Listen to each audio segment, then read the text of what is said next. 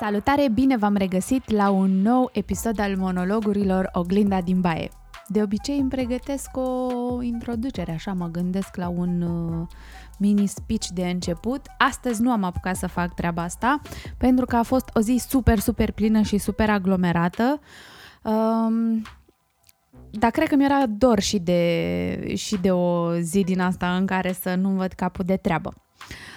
Am revenit la voi cu răspunsuri la întrebări. Uh, nu am apucat să mă gândesc absolut deloc pentru simplul motiv că nici măcar nu am apucat să mi le ordonez, să mi le așez, să mi le uh, pun cumva într-o legătură de subiect, așa că o să încep uh, direct cu uh, întrebarea uh, de la care am rămas de data trecută. Uh, este de la Jolt care zice așa În viața fiecărui om se spune că sunt momente care te marchează și te ajută să te definești ca persoană, atât în mediul profesional cât și în viața personală. Care au fost acele momente? În mod clar, categoric și fără niciun dubiu, a existat un moment de cotitură în viața mea. Uh, aș vrea să spun că a fost nașterea copiilor, că a fost, uh, nu știu, o mare reușită în plan profesional, dar nu. Um, au fost și astea momente importante care m-au schimbat într-un fel sau altul, dar Uh, momentul care m-a marcat și care m-a definit ca persoană, atât în plan personal cât și în plan profesional, a fost uh, problema de sănătate pe care am întâmpinat-o în decembrie 2015 și despre care am tot vorbit. Uh, am o operație pe creier, am găsit un anevrism cerebral întâmplător și chestia asta m-a schimbat definitiv. Schimbările s-au revăzut inclusiv în plan profesional pentru că toată ființa mea s-a schimbat. Se întâmplă niște chestii foarte interesante când ai o problemă gravă de sănătate, când ești față în față cu moartea și uh, ești practic uh, în fața unei linii trasate și o vezi acolo, o privești în ochi și nu știi dacă treci linia aia sau nu. Um, e adevărat uh, ce vedem în filme, că îți reanalizezi toată viața, că, mă rog, nu se derulează imaginile așa în fața ochilor pe repede înainte, dar uh, îți pui sub semnul întrebării toată viața ta de până atunci, uh, tot ce ai simțit, tot ce ai făcut, tot ce ai decis, tot ce ai spus sau tot ce nu ai spus, uh, se așează așa sub o mare lupă și tind să cred tind să spun că aproape întotdeauna rezultatul analizei este că îți dai seama că, băi, nu merită. Nu merită să faci compromisuri, nu merită să... Compromisuri în sensul că nu merită să trăiești în nefericire. Nu merită să te minți pe tine și pe ceilalți spunând că simți chestii pe care nu le simți. Nu merită să aștepți deci, serios, nu merită să aștepți, nu merită să spui, lasă că, uite, aștept să se facă copii mari și după aia o să mă, o să mă plimb. Uh, lasă că, uite, mai stau, uh, mai stau trei ani uh, în jobul ăsta care nu-mi place și după ce termin de plătit mașina, mă, gata, mă apuc să fac un job care, să caut un job care îmi place. Deci nu merită. Nu merită pentru că viața e un fir de ață știu, super clișeu, dar e un vir de ață care se poate rupe în orice moment. Bă, în orice moment și când e foarfeca acolo, deasupra firului de ață și parcă auzi cum atinge și cum scârție și stă să se taie, să se rupă, zici, bă, de ce să aștept? De ce am pierdut atâta timp așteptând să treacă nu știu ce moment, să se întâmple nu știu ce, să aștept să simt. De ce? Pentru că ăla a fost un timp pierdut. Și uh, mi-a spus, uh, mi-a spus uh, un uh, specialist că după o întâlnire din asta cu moartea, oamenii se împart în două tabere. Sunt cei care se retrag într-o bulă, se izolează, se conservă, intră, intră efectiv într-o stare de autoconservare, sunt atât de speriați de posibilitatea ca într-adevăr moartea să apară și sunt ceilalți care pă, se duc cumva în extremă și încep să-și trăiască viața, încep să facă toate lucrurile pe care nu le-au făcut până atunci, să spună toate lucrurile pe care nu le-au spus până atunci, să sară cu parașuta, să își dea demisia și să-și ia un an sabatic, un an sabatic de șase luni. Eu sunt cumva în a doua categorie. Pentru mine, uh, momentul ăla a fost momentul în care mi-am dat seama că pur și simplu nu merită Uh, nu merită să... Uh, mi-am dat seama că viața merită mai multă apreciere și mai multă recunoștință și că e un dar atât de, e un dar atât de frumos pe care îl avem uh, și noi îl risipim și din momentul ăla nu am mai risipit uh, acest dar pe care l-am. Am început să fiu extrem de recunoscătoare uh, și um, acum îmi, iub- îmi iubesc viața, mă iubesc pe mine, iubesc ceea ce am devenit, iubesc modul meu de a fi. Uh, care nu era înainte și care nu ar fi putut să fie altfel. Și nu de, nu de puține ori am spus că operația aia este cel mai bun lucru care mi se putea întâmpla pentru că am primit o șansă, uh, o șansă să văd și să înțeleg și să mă schimb. Și din păcate um, doar așa ne învățăm lecțiile, the hard way. Adică, știi, dacă venea cineva și îmi spunea, Roxana, trebuie să stăm de vorbă, uite, viața e frumoasă, merită trăită, fericirea arată așa și se simte așa și dragostea trebuie să fie așa și așa, n-aș fi înțeles, adică serios, în, în adevăratul sens al cuvântului nu aș fi înțeles. Și din când în când avem parte de aceste scatoalce după ceafă sau castane care ne trezesc la realitate care sunt extrem de dureroase. Deci sunt extrem, extrem de dureroase, sunt niște șocuri, sunt niște traume. Și după ce depășim aceste traume, uh, e, vedem vedem ce avem de văzut. E ca o furtună care vine, ne trăznește și îți dai seama că atunci când ești în mijlocul furtunii, ești concentrat pe supraviețuire, să trec, do- să trec de furtuna asta, să scap și de trăznetul ăsta și după ce trece furtuna și iese soarele, uh, apreciezi, uh, apre- apreciezi că ai și soarele, apreciezi soarele, apreciezi că ai trecut de furtună și că ai o nouă șansă, cam așa. Uh, aoleu, am vorbit atât de mult ca să spun un lucru atât de simplu uh, operația uh, Jolt. Ăla a fost uh, momentul care m-a marcat și care m-a schimbat definitiv, uh, atât în mediul personal cât și în mediul profesional. Adelina mă întreabă dacă m-am gândit să-ți ma- să-mi materializez și mai mult gândurile, trăirile într-un roman autobiografic, spre exemplu. Da, m-am gândit și um, um, cred că ar fi o carte foarte interesantă o carte de aventură, uh, dar uh, mi-a zis Marian că 80% dintre oameni consideră că viața lor ar fi o carte foarte interesantă de aventură și gata, m-a lecuit. Dar gândul nu a dispărut complet, Probabil că o să fac chestia asta la un moment dat, pentru că ar trebui să rămână cumva scrise toate experiențele astea. Dar încă mă gândesc dacă sunt în aia 80%, adică nu, sigur sunt în aia 80% care cred că viața lor ar trebui povestită, dar nu știu, a, ați cumpăra cartea dacă aș scrie-o? Adelina, ai cumpărat romanul meu autobiografic? M-am gândit chiar, m-am gândit să-mi scriu cartea anonim Adică să povestesc tot ce am de povestit și să schimb numele personajelor ca să, atunci chiar pot să zic chestii fără să îmi fie teamă că se supără cineva sau că există consecințe sau pentru că încă sunt foarte multe lucruri pe care nu le spun uh, pentru că ar fi afectate anumite persoane. Și nu vreau, adică I'm not that bad. Um, Ioana, cum ai fă- mă întreabă Ioana, cum ai făcut și cum reușești să faci față cu brio provocărilor date de combinația dintre cele două joburi ale tale, mamă și successful career woman? Um, primul rând, eu nu cred că reușesc să fac față cu brio uh, provocărilor date de această combinație și în al doilea rând, uh, așa cum o fac eu, o fac toate celelalte femei.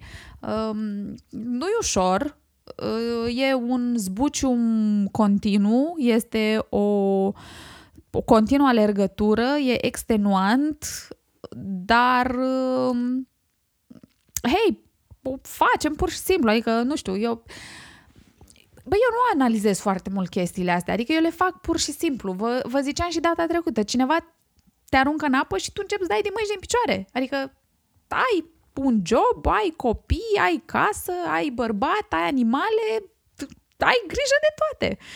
Um, și nu, ideea e că nu le poți face pe toate la nivel maxim în permanență. Am zile, de exemplu, în care sunt super răbdătoare cu copii și îmi petrec timp și nu știu ce. Zilele alea sunt mai puțin productive profesional, de exemplu. Am zile în care sunt mega concentrată pe job, lucrez super mult și sunt acolo și în, cu siguranță că um, familia resimte ziua aia în care eu sunt productivă profesional, dar nu sunt productivă în plan personal. Uh, am zile în care fac și de mâncare, fac și curățenie, stau și puțin timp cu copii și pic lată ca o muscă beată și nu apuc să vorbesc cu Marian, de exemplu, și atunci relația Uh, e, e pe minus. Adică nu le poți face pe toate odată, asta este clar. Uh, și pur și simplu ai zile și zile. Ai zile în care o faci mai bine pe aia, zile în care o faci mai bine pe cealaltă și se compensează. Vă ziceam și data trecută, este un EKG. Uh, dar cred că important este să îți... Important este să faci cu drag uh, și știu că sună ciudat, dar mie îmi place să fac curat, mie îmi place să fac de mâncare, mă relaxează. Chiar am descoperit chestia asta în uh, autoizolare. Uh, mi-am dat seama că în bucătărie fac eu social distancing, adică mă retrag acolo și cumva dacă vine și Mara și nu știu ce, zic că trebuie să fac ceva de mâncare, îmi închid ușa, îmi pun muzică uh, și sunt eu acolo cu legumele mele și cu carnea mea și cu ce fac eu. Și ăla e cam singurul moment în care mm, sunt uh, singură, fără să mă bate nimeni la cap. Uh, și așa mi-am dat seama că fac social distancing în bucătărie dar îmi place să gătesc. Uh, îmi place să lucrez, îmi place foarte mult jobul pe care l-am uh, și atunci fac toate lucrurile cu plăcere. Sigur că aș vrea să le fac pe toate super bine în fiecare zi, dar nu se poate, nu se poate. Și e super obositor, adică e super obositor, uh, efectiv sunt pe baterii, sunt, sunt ca durasel, tot timpul trebuie să fac ceva și seara de cele mai multe ori piclată Uh, nu am timp pentru mine, nu sunt, uh, eu nu ies cu prietenele, uh, nu ies la cafea, nu, eu nu pot să stau. Adică mai am zile în care mă gândesc că, uite, uh, îmi iau o zi liberă. Nu reușesc să-mi iau o zi liberă pentru că nu pot să stau, mi se pare că trece timpul pe lângă mine, mi se pare că îl irosesc, mă apuc, dau cu aspiratorul, că nu pot să stau și să văd praful pe jos sau uh, mă duc și fac ceva de mâncare. I'm like, Roxana, ai zis că ți-e o zi liberă. Da, Roxana, dar tu nu vezi că, bă, uite, ai putea să faci ceva de mâncare. Trăiesc cu senzația permanentă că irosesc timpul și nu, creierul meu efectiv nu poate să conceapă chestia asta cu uh, relaxare în care nu faci nimic.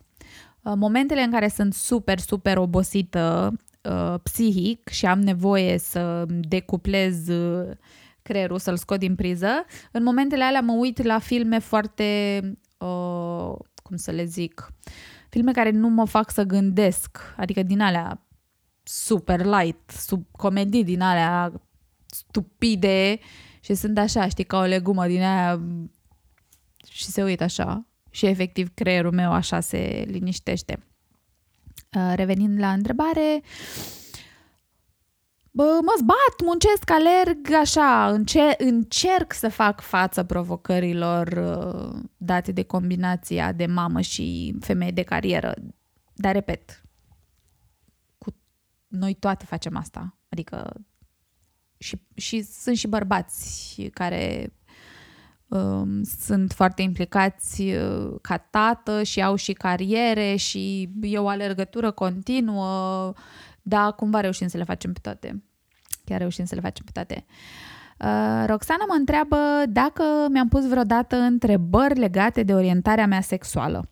Am simțit vreodată că sunt atrasă de femei și dacă da, ce sentimente a trezit asta în mine?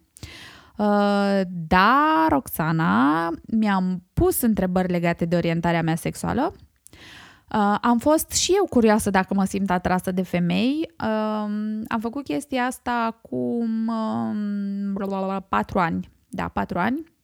În 2016 uh, eram... Uh, am, m-am gândit, bă, dar Oare eu sunt atrasă de femei? Hm? Ia să fiu atentă la chestia asta. Și efectiv, uh, îmi doream să fiu atrasă de femei, mă uitam la femei să văd uh, dacă simt ceva. Și am văzut femei extrem de frumoase, aranjate, cochete, bă, dar nu simțeam nimic.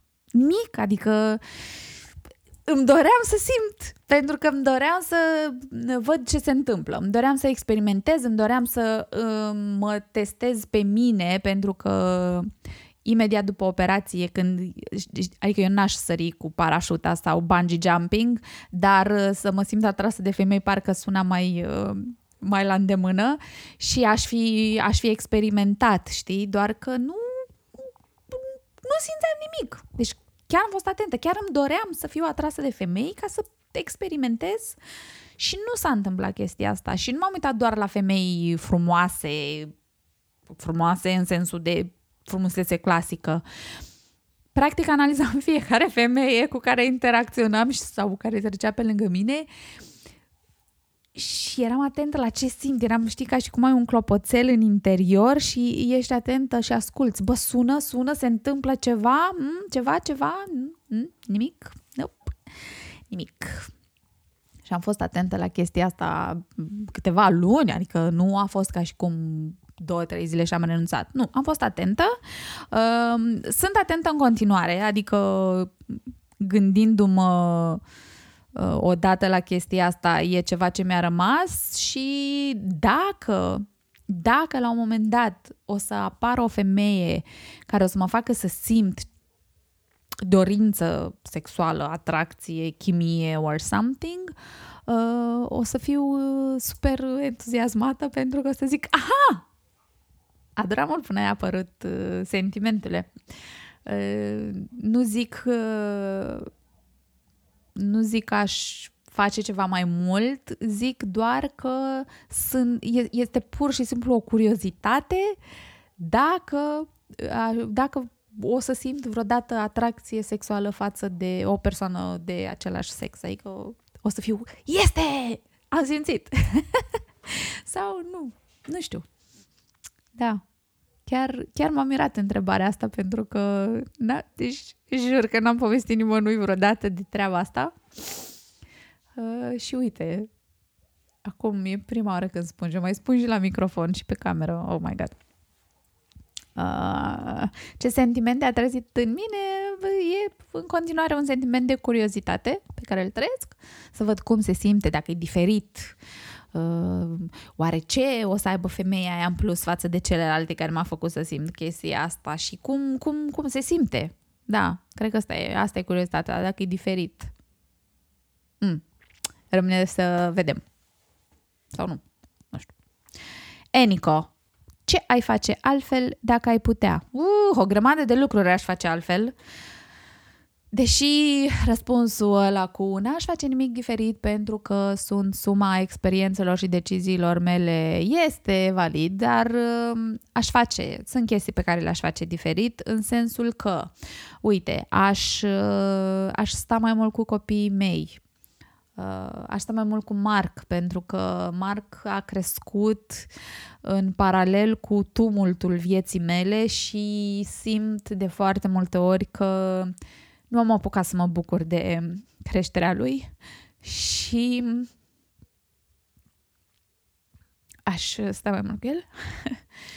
Așa, aș, um, aș vorbi mai deschis cu el, aș, m-aș bucura mai mult de viață, în sensul că aș uh, trăi mai mult și mai bine fiecare zi. Um, aș spune mai des ceea ce simțeam, pentru că um, eu, eu, sunt, eu nu știam să comunic, nu puteam să comunic. Um, am fost și încă mă lupt să schimb chestia asta, dar am fost genul care atunci când avea o problemă sau care atunci când era deranjat de ceva, nu zicea. Uh, și țineam în mine și se întâmplau chestii și lucrurile veneau cu forță, mă loveau când deja era prea târziu, dar asta doar pentru că eu nu vorbeam. Sigur, chestiile astea vin din copilărie, sunt acolo niște chestii care se întâmplă în copilăria fiecăruia dintre noi și efectele se resimt uh, mai târziu în viață. Uh, și chestia asta cu a nu vorbi, cred că, cred că mi se trage din dorința de a nu, supăr, de a nu supăra de a fi fetița cu minte, care nu vorbește neîntrebată, care nu rănește, care nu spune chestii care ar putea supăra sau care ar putea să rănească pe celălalt. Și atunci um, aș, aș spune, aș spune, aș spune ce mă doare, aș spune, aș spune ce îmi place băi, noi avem chestia asta, că nu spunem ce ne place, că ar trebui să își dea seama. Nu, men! Nimeni nu știe ce este în mintea ta și în sufletul tău și nimeni nu știe ce-ți dorești, nimeni nu știe ce... Nu, nu, nu! Nu funcționează așa. Păi da, da, Inclusiv eu, deci inclusiv eu, cam an, am dat semnale, am zis nu știu ce și trebuia să-și dea seama. Nu, spui ce-ți dorești. Spui, îmi place chestia asta. Spui, nu îmi place când faci asta. Mă deranjează când faci treaba asta. Nu mai faci așa. Îmi place când, mi îmi place când îmi spui că mă iubești. Îmi place când îmi spui că sunt frumoasă. Vreau să îmi faci o surpriză. Da, inclusiv că vrei să-ți fac o surpriză. Nu sta bosul umflată, mea, mie, iubi, nu mi-a făcut nicio surpriză în ultimul an. Păi ai spus chestia asta? Iubi, mi-ar plăcea să-mi faci o surpriză. Păi cum adică ce surpriză să-ți fac? Nu știu, uite, gândește-te la ceva. Vreau să mă surprinzi. Poate că o să te surprindă că te duce la Kaufland în loc de Lidl, dar dă mai multe indicii și tu data viitoare. Uh, deci aș vorbi mai mult. Aș sta mai mult cu copii, m-aș bucura mai mult de ceea ce mi se întâmplă. Ah, aș, ce aș mai face diferit? Sunt multe chestii pe care nu le-aș face. În sensul că am făcut niște greșeli total aiurea. Uh, și faza interesantă e că la momentul respectiv uh, îmi dădeam seama că e greșit ce fac, dar tot le făceam, pentru că, mă rog, să zic, să nu zic, bine, hai că zic. Vorbeam uh, zilele trecute cu o prietenă care este, mă rog, să nu dau foarte multe detalii, uh, bănuiește că soțul are o amantă. Mă rog, ea n-a zis cuvântul amantă, îl zic eu. Pentru că așa se numesc, nu? Uh, bănuiește care pe altcineva. Și vreau să vă zic și vouă ce i-am zis și ei, apropo de chestii pe care le-am făcut și pe care nu trebuia să le fac. Pe subiectul amante am experiență Uh, în sensul că am fost de ambele părțele baricadei. Am fost uh, și amantă, și conștientă, și fără să știu că sunt amantă, și am fost și victima amantelor. Deci uh, am un punct de vedere, uh, am voie să am un punct de vedere. Ce vreau să zic este că uh, atunci când uh, noi suntem victima amantei, victima, da, uh, bă, ne comportăm ca o victimă. Adică n-am zis degeaba că suntem victima amantei. Uh, noi suntem fetele alea bune, care îl iubim și el își bate joc și nu apreciază și vine aia nenorocita care i-a făcut mințile praf Deci el, hai, el e bărbat, măi, măi, așa sunt bărbații pe bune, ei nu gândesc cu creierul, ei gândesc cu alt creier și ea e de vină. De cel mai multe ori ne vin dracii pe ea. Pe ea o bălăcărim, pe ea o zăpăcim cu telefoanele, pe ea o porcăim, uh, pe ea o stocărim pe social media, îi dăm și niște mesaje din alea nașpa și nu știu ce. Păi hai să zic de ce e greșit. Pentru că um, legământul tău, indiferent, indiferent că vorbim de căsnicie sau de o relație, că și la relație ai un legământ, da? Legământul tău este cu el. Indiferent cine este amanta, că e blondă, că e brunetă, că o cunoști sau nu o cunoști, um, indiferent de cât timp, știi, adică vorbim de amantă, nu că s-a întâmplat odată, vorbim de o relație a lui cu amanta, da? Problema ta ar trebui să fie cu el, nu cu ea.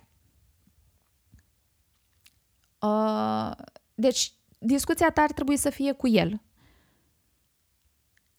Și vinovatul, în niciun caz, nu este doar el. Eu, uh, a fost funny, că una dintre amante uh, am moștenit-o de la relația precedentă. Adică amanta era mai veche decât iubita, care eram eu. Deci, efectiv, am moștenit-o. Super funny. Așa. Când se întâmplă chestia asta, ar trebui să vă analizați relația.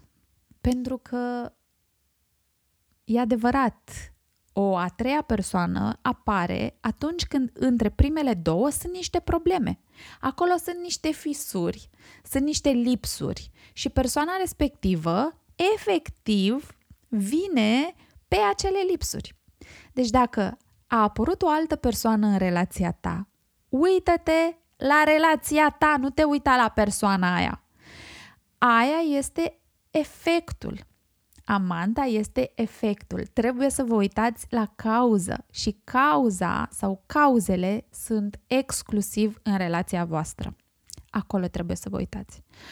Um, și în partea cealaltă, când am fost amantă, uh, partea interesantă este că atunci când ești amantă, în primul rând nu te vezi ca fiind amantă, chiar că știi că ești amantă, nu zici, băi, eu sunt amanta. Zici, eu sunt cea care îl salvează. Eu sunt cea care îi oferă ceea ce cealaltă nu vrea sau nu poate să îi ofere. Eu sunt, eu sunt aia bună. Deci eu sunt zâna bună, chiar dacă sunt amantă. Când sunt amantă, eu îmi spun mie pentru că el îmi spune mie că eu sunt personajul pozitiv. Înțelegeți ce zic? Când ești victima amantei, te vezi tot personajul pozitiv. Pentru că eu sunt o victimă și a venit și mi l-a furat și nenorocita dracului și nu știu ce, știi? Adică întotdeauna noi suntem personajul pozitiv, indiferent de care parte a graniței ne aflăm. Și chestia asta ar trebui să ne dea un pic de gândit, pentru că e despre noi. Și dacă în relația noastră apare o a treia persoană, e tot despre noi.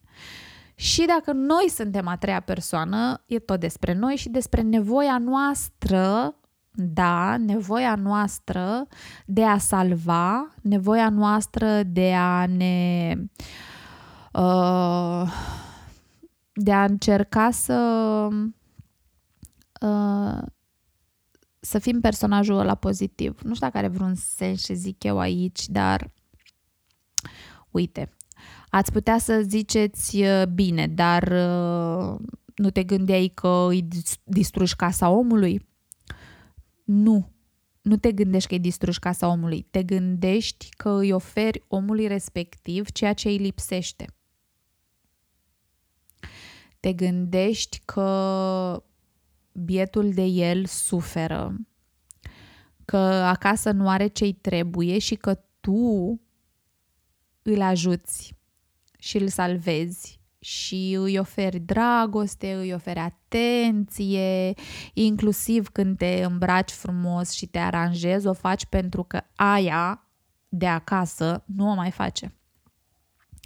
Uh, și pui, e cumva, e un sentiment în care te concentri, îți, îți pui farul doar pe părțile pozitive. Cumva ești conștientă că există și părți negative, că nu e ok ce se întâmplă, că ești uh, în plus în relația aia, dar alegi conștient sau nu să te concentrezi doar pe părțile bune și să vezi doar efectele pozitive pe care prezența ta le are în viața lui. Înțelegeți ce zic? și cumva te simți îndreptățită să faci chestiile alea pentru că cealaltă nu îi mai oferă și nu-l apreciază așa cum o faci tu. Deci tu ești fata bună, da? Când ești amantă, tu te vezi fata bună care îl, îl salvează, îl salvează, pentru că el are nevoie să fie salvat, este, e, e mititelul de el este, el la rândul lui este o victimă uh, și are nevoie să fie salvat. Acum, uh, sigur că lucrurile sunt mult mai complicate de atât, dar ce încerc eu să spun este că pe subiectul amante sau amanți, uh, ar trebui să înțelegem că o amantă sau un amant este un efect și că trebuie să ne uităm la cauze și cauzele sunt întotdeauna la noi în casă, în relația noastră sau chiar la noi. Dacă iubitul tău, dacă soțul tău are o amantă, în primul rând gândește-te la tine. Băi, ok, bun, a apărut o altă persoană, e clar că e o problemă, adică nu i-a făcut nimeni farmece, nu ea e atât de șmecheră încât, nu e el atât de fraier încât, nu, nu, sunt niște probleme, da? Uită-te la relația voastră și uită-te, bă, da, uită-te, uită-te la ea cu adevărat, adică dă sentimentele alea de disperare la o parte, lasă lacrimile, lasă uh, acuzațiile, las, lasă totul deoparte, uh, lasă durerea și privește lucrurile obiectiv. Relația asta, cum este ea? ce fac eu în relația asta, e ok? Eu în relația asta sunt ok? Pentru că foarte multe din uh, uh, foarte multe din uh, acțiunile noastre au niște efecte. Ele pot fi pozitive, mă rog, pozitive sau negative în cadrul relației, dar hai să ne uităm un pic în oglindă. Și dacă suntem amante, ar trebui să ne uităm în oglindă. De ce simt nevoia să intru într-o relație? De ce nu, băi, uite, a, nu-ți mai, nu-ți mai oferă ea ce ai nevoie? Uh, ok, bine, încheie relația aia și o începem noi. Și dacă nu faci chestia asta, ar trebui să te gândești ce probleme ai tu și ce lipsuri ai tu care te fac să accepti să intri într-o chestie de asta. Bineînțeles că eu n-am făcut asta la momentul potrivit. Înțelegeți ce zic? Și nu am făcut-o din aceleași motive, pentru că mă vedeam ca fiind partea bună. Eu eram salvatorul. Și e greșit. Am înțeles asta am înțeles. Aș, apropo de ce aș face altfel, a, dacă aș mai fi în situația în care am fost sau în situațiile în care am fost, um, aș, fa- aș proceda altfel pentru că m-aș respecta mai mult. Cumva simt că nu, nu simt, cumva sunt sigură că la momentele respective prin faptul că am acceptat situația și prin faptul că am intrat în jocul ăsta în care cumva știam că nu e ok, uh, nu m-am respectat eu pe mine. Până la a nu respecta-o pe cealaltă și a nu respecta relația lor, în primul și în primul rând nu m-am respectat eu pe mine și asta e, asta e greșit. De ce să nu mă respect? Adică, de ce? uh, da, și asta aș face altfel. Aș, aș proceda altfel în multe, în multe situații. Gândiți-vă la chestia asta, că suntem atât de egoiști noi ca indivizi, încât indiferent dacă suntem amantă sau dacă apare o amantă în relația noastră, noi ne vedem ca fiind aia bună. Ne vedem ca fiind partea care nu a greșit cu nimic și care doar suportă consecințele sau care trebuie să salveze după caz. Repet și cu asta închei, infidelitatea este un efect. Uitați-vă la cauze. Și cauzele sunt la noi în casă, sunt în relația noastră și sunt în oglinda din baie. Dacă mai aveți întrebări pe chestia asta, uh, mă rog, și pe oricare dintre subiectele pe care am, despre care am vorbit, mi le scrieți, că serios răspund. Cristina, bun, aș avea și eu o întrebare dat fiind că ești mamă, poate îți mai amintești totuși de perioada în care abia născusei. Cum gestionăm problemele de anxietate postnatale și cele care țin mai mult de câteva săptămâni în legătură cu frici pe care le simte o mamă pentru puiul ei sau pentru ea? Frica de moarte, frica de necunoscut, o frică ce nu te mai lasă să trăiești și să îți poți crește liniștită copilul. Păi dacă vorbim de anxietate care a depășit câteva săptămâni și care nu te mai lasă să trăiești și care nu te lasă să-ți poți crește liniștită copilul, uh, mergem la terapie, în mod cert mergem la terapie. Un grad de anxietate este normal după ce a apărut copilul, adică să te gândești că și toate mamele sunt super anxioase la început, adică numai eu știu cât am citit despre sindromul, uh, cum se numește, um, um, nou născutului care moare în somn. Nu mai știu cum se cheamă, da? Sindromul something, așa. Uh, doamne, deci mă duceam și verificam dacă respiră din 3 în 3 minute și mi se părea că nu mai au cum respiră, mi se părea că o să se nece și o să moară și deci anxietățile astea până la un anumit grad sunt firești, dar dacă nu te mai lasă să trăiești și simți că efectiv e serioasă treaba, adică nu aștepta pentru că pe de o parte poate fi o depresie postnatală, pe de altă parte poate fi o anxietate generalizată care se poate răsfrânge inclusiv în siguranța copilului, adică n-aș vrea să dau idei sau ceva, dar se pot întâmpla lucruri grave pentru că ai tendința să protejezi copilul și din dorința de a-l proteja să nu se sfoce la el în pătuț, îl iei și te culci cu el în pat.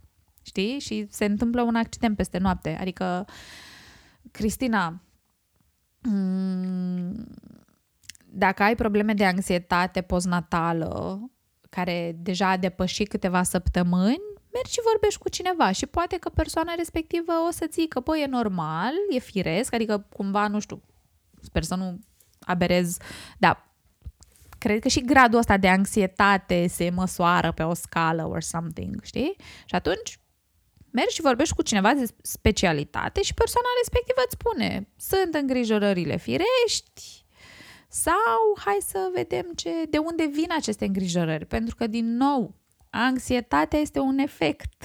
Deci, aș putea să numesc monologurile. Hai să vorbim despre cauze, nu despre efecte. Serios. Și anxietatea este un efect care are o cauză și dacă găsești cauza, da, tratăm cauza și dispare efectul. Andreea mă întreabă care a fost momentul în care ți-ai dat seama că asta îți dorești să faci, professionally speaking. Nu a fost un moment pe care să-l pot identifica și să zic gata, asta vreau să știu, ă, asta vreau să fac profesional. Ce mi-aduc aminte, în schimb, este că ă, prima oară când am auzit cuvântul marketing, ă, aveam 20 și unul de ani și Marc avea un an Uh, și m-a contactat cineva, uh, m-a contactat un tip care avea un uh, magazin online cu produse pentru bebeluși. Pe vremuri existau forumuri. Înainte de Facebook erau forumurile uh, și astea de parent, formurile de parenting erau pe val. Și eu eram extrem de activă acolo, pentru că atunci când eram însărcinată cu Marc și m-am dus la medicul meu ginecolog, uh, primul lucru pe care mi l-a spus când am făcut cunoștință, mi-a zis, eu sunt doctorul Cristian Rădoi, uh, să nu intri pe forumuri de mămici. And I was like, ce sunt alea forumuri de mămici? Și bineînțeles că atunci când am ajuns acasă am căutat să văd ce sunt alea forumuri de mămici și uite așa am ajuns eu pe forumurile de mămici. și eram, atunci uh, începea să crească despre copii, uh, sau era deja mărișor și eu eram uh, pe forumuri, erau două, trei forumuri pe care activam și eram chiar foarte mândră că ajunsese moderator. Eram pe Chic Bebe și partea funny este că am uh, două prietene pe care le-am uh, cunoscut pe Chic Bebe și cu care păstrez legătura de atunci. Deci gândiți-vă că uh, are, face Marc 16 ani și eu pe fetele astea le știu de 16 ani, Dana de la Iași și Gianina de la București. Cu Dana m-am întâlnit de două ori, which is crazy, pentru că vorbim pe mesaje și acum în fiecare zi forumul nu mai există, dar noi ne conversăm în fiecare zi și ne-am văzut de două ori, cred. O dată sau de două ori? Cred că de două ori. Așa, revenind. Bun, și eram activă pe aceste forumuri de parenting, scriam articole, deci eram, păi, eram șmecheră, mă, era șmecheră. Și mi-a scris uh, Cosmin și mi-a zis că are un magazin de, uh, cu produse pentru copii și că vrea să dezvolte partea de forum și m-a invitat la o discuție. Uh, și m-am dus și când m-am dus la întâlnire, notasem eu pe o foaie de hârtie ceva ce mă uitasem eu pe site și sau despre la, for, la secțiunea de forum veneam cu ceva idei sau ceva. Nu mai țin minte exact, adică am și o vârstă. Ideea este că la finalul întâlnirii, discuției, Cosmin mi-a zis ești foarte bună pe marketing. Bineînțeles că mi-a fost rușine să întreb ce e la marketing. M-am dus acasă și am căutat să văd ce e la marketing. Și ăla, aia a fost prima oară când, când cineva mi-a zis că sunt bună la marketing sau când eu am auzit cuvântul marketing. Așa, și mă rog, s-au întâmplat niște lucruri, nu s-a concretizat colaborarea. M-am dus la fan, la fan curier, m-am dus la dispecerat, am intrat la dispecerat, preluam comenzi după care am ajuns la departamentul de vânzări și uh, după două sau trei luni, uh, prin extorsiunea unui burlan și a unui degajament, am ajuns la departamentul marketing.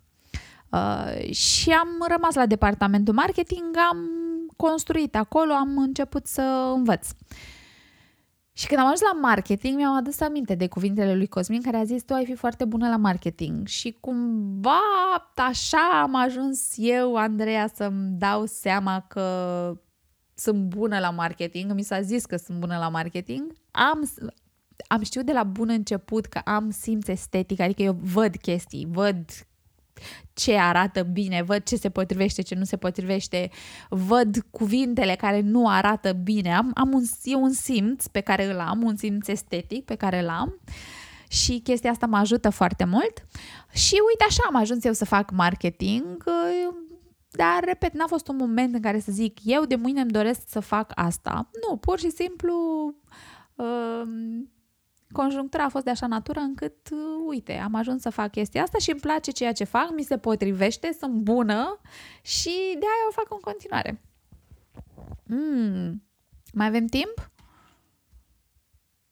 Mai avem? Hai să le lăsăm, mai am câteva întrebări, o să le las pentru data viitoare. Uh, până atunci aș uh, vrea să vă rog să îmi dați feedback-ul vostru, mă ajută super, super mult, să mi mai adresați întrebări dacă mai sunt uh, sau să mi le adresați pe măsură ce vă vin idei. Și mă gândeam o să reiau interviurile, de săptămâna viitoare am deja două victime pe care le voi intervieva pentru voi. Uh, dar uh, în paralel mă gândeam, nu știu, că poate ar fi o idee bună și vă rog să-mi ziceți cum vi se pare, să avem câte un astfel de monolog cu o temă dinainte anunțată și pe tema asta voi să-mi trimiteți uh, întrebări sau întâmplări de ale voastre și să le discutăm. Hm? Cum ar suna chestia asta? Nu știu, aștept să-mi ziceți. Până atunci, Uh, vă las cu bine, aveți grijă de voi. Nu uitați, tratăm cauzele, nu efectul, indiferent despre ce este vorba. Și mm, ce să zic? Uh, vă mulțumesc că m-ați ascultat, vă mulțumesc pentru feedback-ul pe care mi-l oferiți și mm, cam atât. Pe data viitoare. Ceau!